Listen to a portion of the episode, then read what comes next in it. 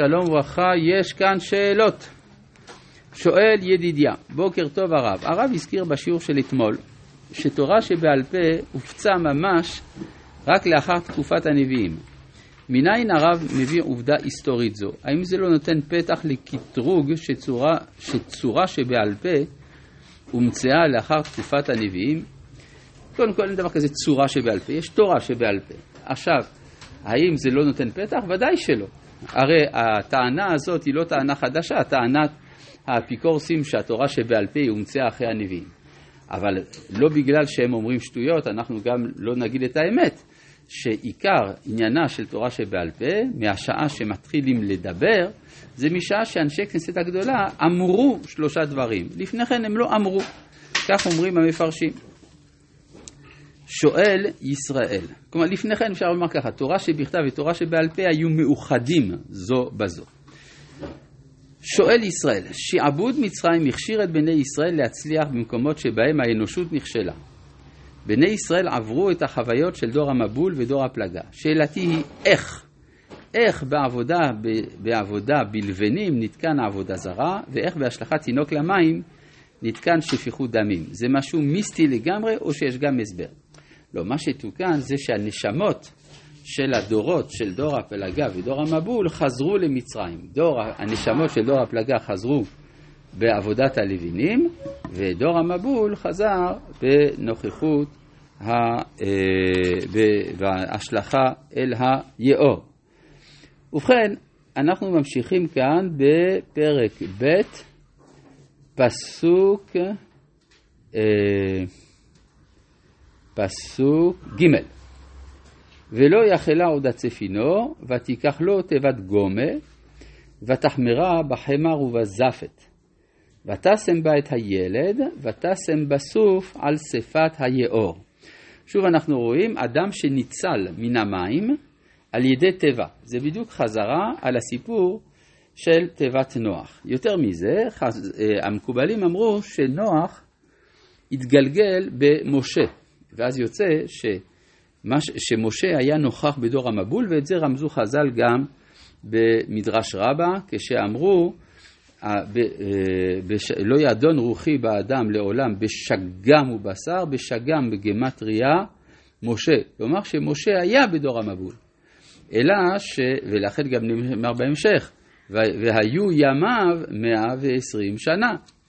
אלא שלא עלה בידו אז להציל את דורו, וזה מה שמשה אומר אחר כך בפרשת כי תישא, ואתה אמרת ידעתיך בשם, וגם מצאתי, גם מצאת חן בעיניי. הרי איפה מצאנו שהקדוש ברוך הוא אמר למשה מצאת חן בעיניי? מצאנו את זה על נוח, ונוח מצא חן בעיני השם.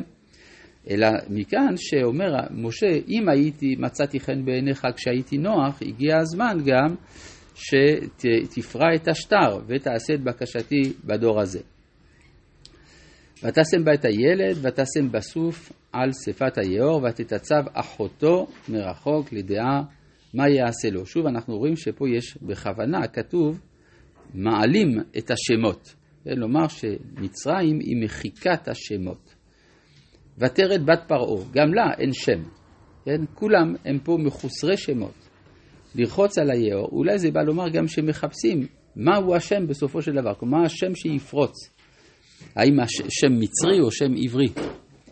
ונערותיה הולכות על יד היאור. מה אכפת לנו מנערותיה? כן, אז uh, המדרש רבה אומר, מה זה הולכות? מתות. הולכות. כן, כלומר, האם זה כפשוטו? לא, ודאי שלא כפשוטו, אלא הכוונה שהתרבות המצרית הולכת. זה הזמן של המעבר ממצרים לישראל, ואז נערותיה הולכות על יד היאור, והשפה של המדרש היא לומר שהן מתות. ותרא את התיבה בתוך הסוף, ותשלח את אמתה ותיקחיה. אה, ותפתח ותראהו את הילד. והנה נער בוכה, ותחמול עליו ותאמר, מילדי העברים זה. ותאמר אחותו אל בת פרעה, האלך וקראתי לך אישה מנקת מן העבריות ותיקח את הילד, ותאמר לה בת פרעה לכי, ותלך עלמה, ותקרא את אם הילד. ותאמר לה בת פרעה הליכי את הילד הזה והניקהו לי, ואני אתן אחר, ותיקח האישה הילד ותניקהו. האם יוצא לפי זה שבבית פרעה יודעים בוודאות שהילד הזה הוא עברי? ברור, יודעים, כלומר זה לא, אין פה ספק בדבר שהוא עברי, ואז נשאלת השאלה איך יכול להיות שהאומה המשעבדת מגדלת יורש עצר מן האומה המשועבדת. דבר שהוא תמוה מאוד. ניתן להבין את זה אם אנחנו נניח איזו הנחת יסוד היסטורית שיש לה בסיס בנתונים הארכיאולוגיים, והיא שמצרים באותם הימים הייתה מחולקת לשתי ממלכות. בממלכה הצפונית נמצאים בני ישראל, והם משועבדים למלך דשם. ובדרום יש ממלכה אחרת, ובעצם התיבה הונחה בשפת היאור בממלכה הדרומית.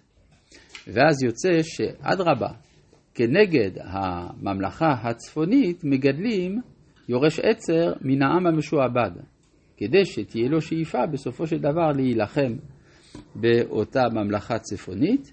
כתבתי על זה מאמר שלם שעוד לא פרסמתי אותו, אבל אה, היסודות נמצאים בהרצאה שהעברתי במרכז הרצוג. נקרא, ההרצאה נקראת משה כדמות היסטורית. אז מי שמעוניין יכול לראות את זה באינטרנט. כן. זה אפשרי. זה אין אה, ביקורת גבולות. מי ביקש להרוג את מי?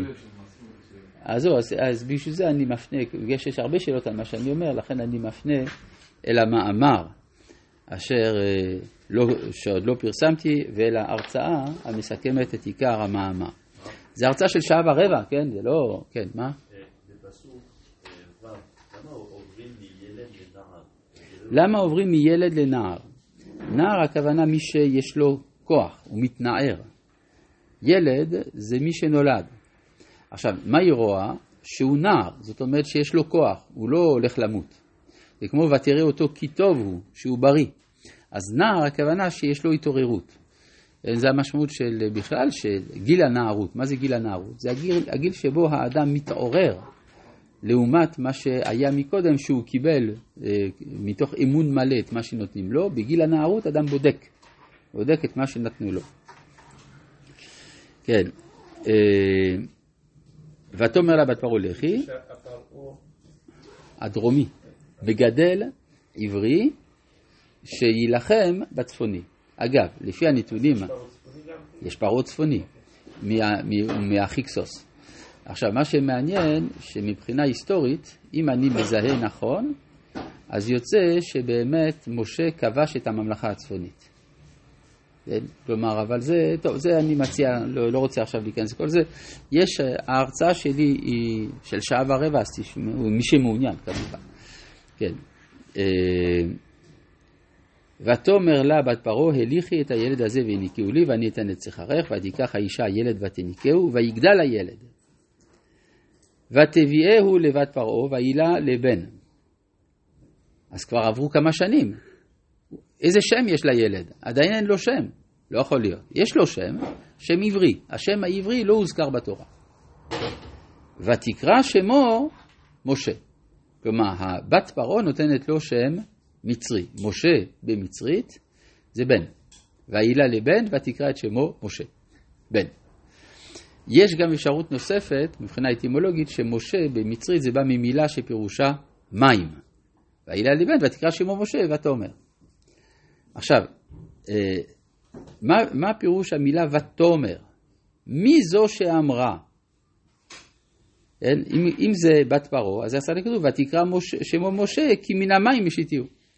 אבל ותאמר זה האימא העברייה. היא נותנת דרש עברי לשם המצרי. ותאמר כי מן המים את משית אותו. משיתי הוא כתוב בלי יוד אחרי התו. זה לא משיתי אותו, אלא את משית אותו. ואז היא מסבירה, כיוון שאת משית אותו, אז בעברית למשות זה להוציא, אז ותאמר כי מן המים משיתיהו. זאת אומרת, יש פה אדם שיש לו שם שגם בעל משמעות עברית וגם בעל משמעות מצרית, וזה יבואר בהמשך.